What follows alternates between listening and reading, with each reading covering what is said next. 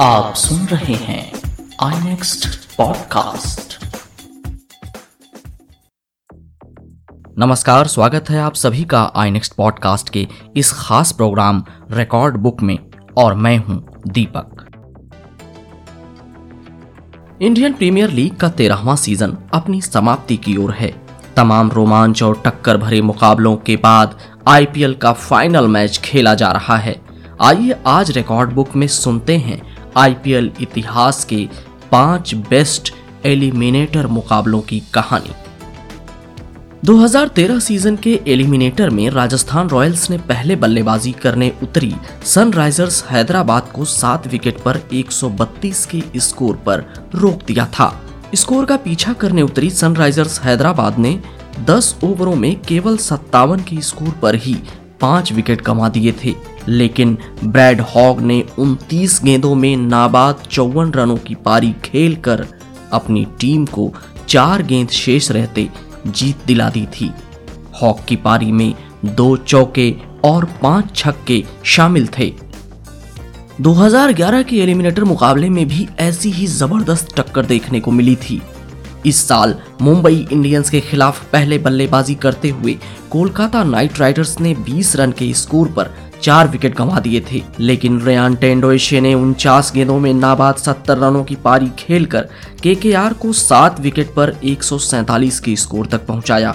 इस स्कोर का पीछा करते हुए मुंबई ने इक्यासी के स्कोर पर पहला विकेट गंवाया, लेकिन 18वें ओवर तक उनका स्कोर 6 विकेट पर 133 रन हो गया था।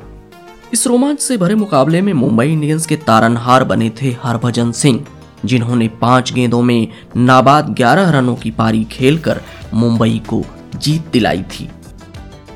2017 के एलिमिनेटर मुकाबले में सनराइजर्स हैदराबाद की टीम पहले बल्लेबाजी करते हुए के के आर के खिलाफ सात विकेट पर केवल 128 रन ही बना सकी थी।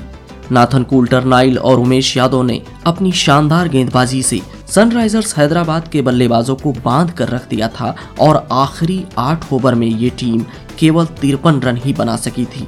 बारिश के कारण केकेआर को छह ओवरों में 48 रन बनाने का लक्ष्य मिला था, लेकिन एक दशमलव एक ओवर में ही 12 रनों के स्कोर पर केकेआर के तीन विकेट आउट हो चुके थे।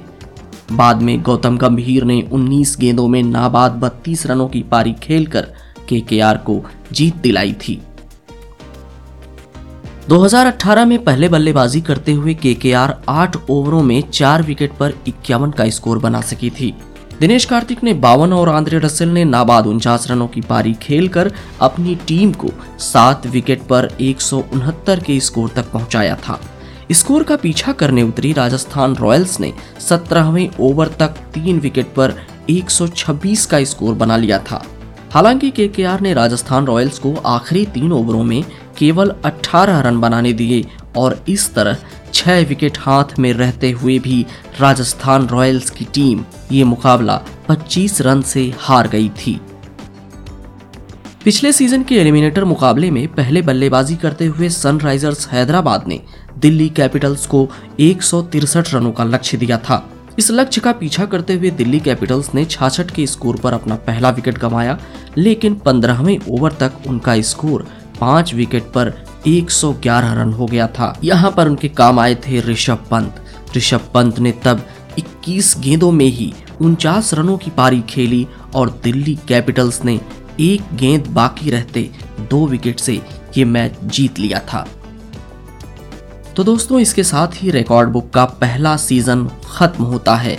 जल्द मिलेंगे एक नए शो में कुछ नई कहानियों के साथ।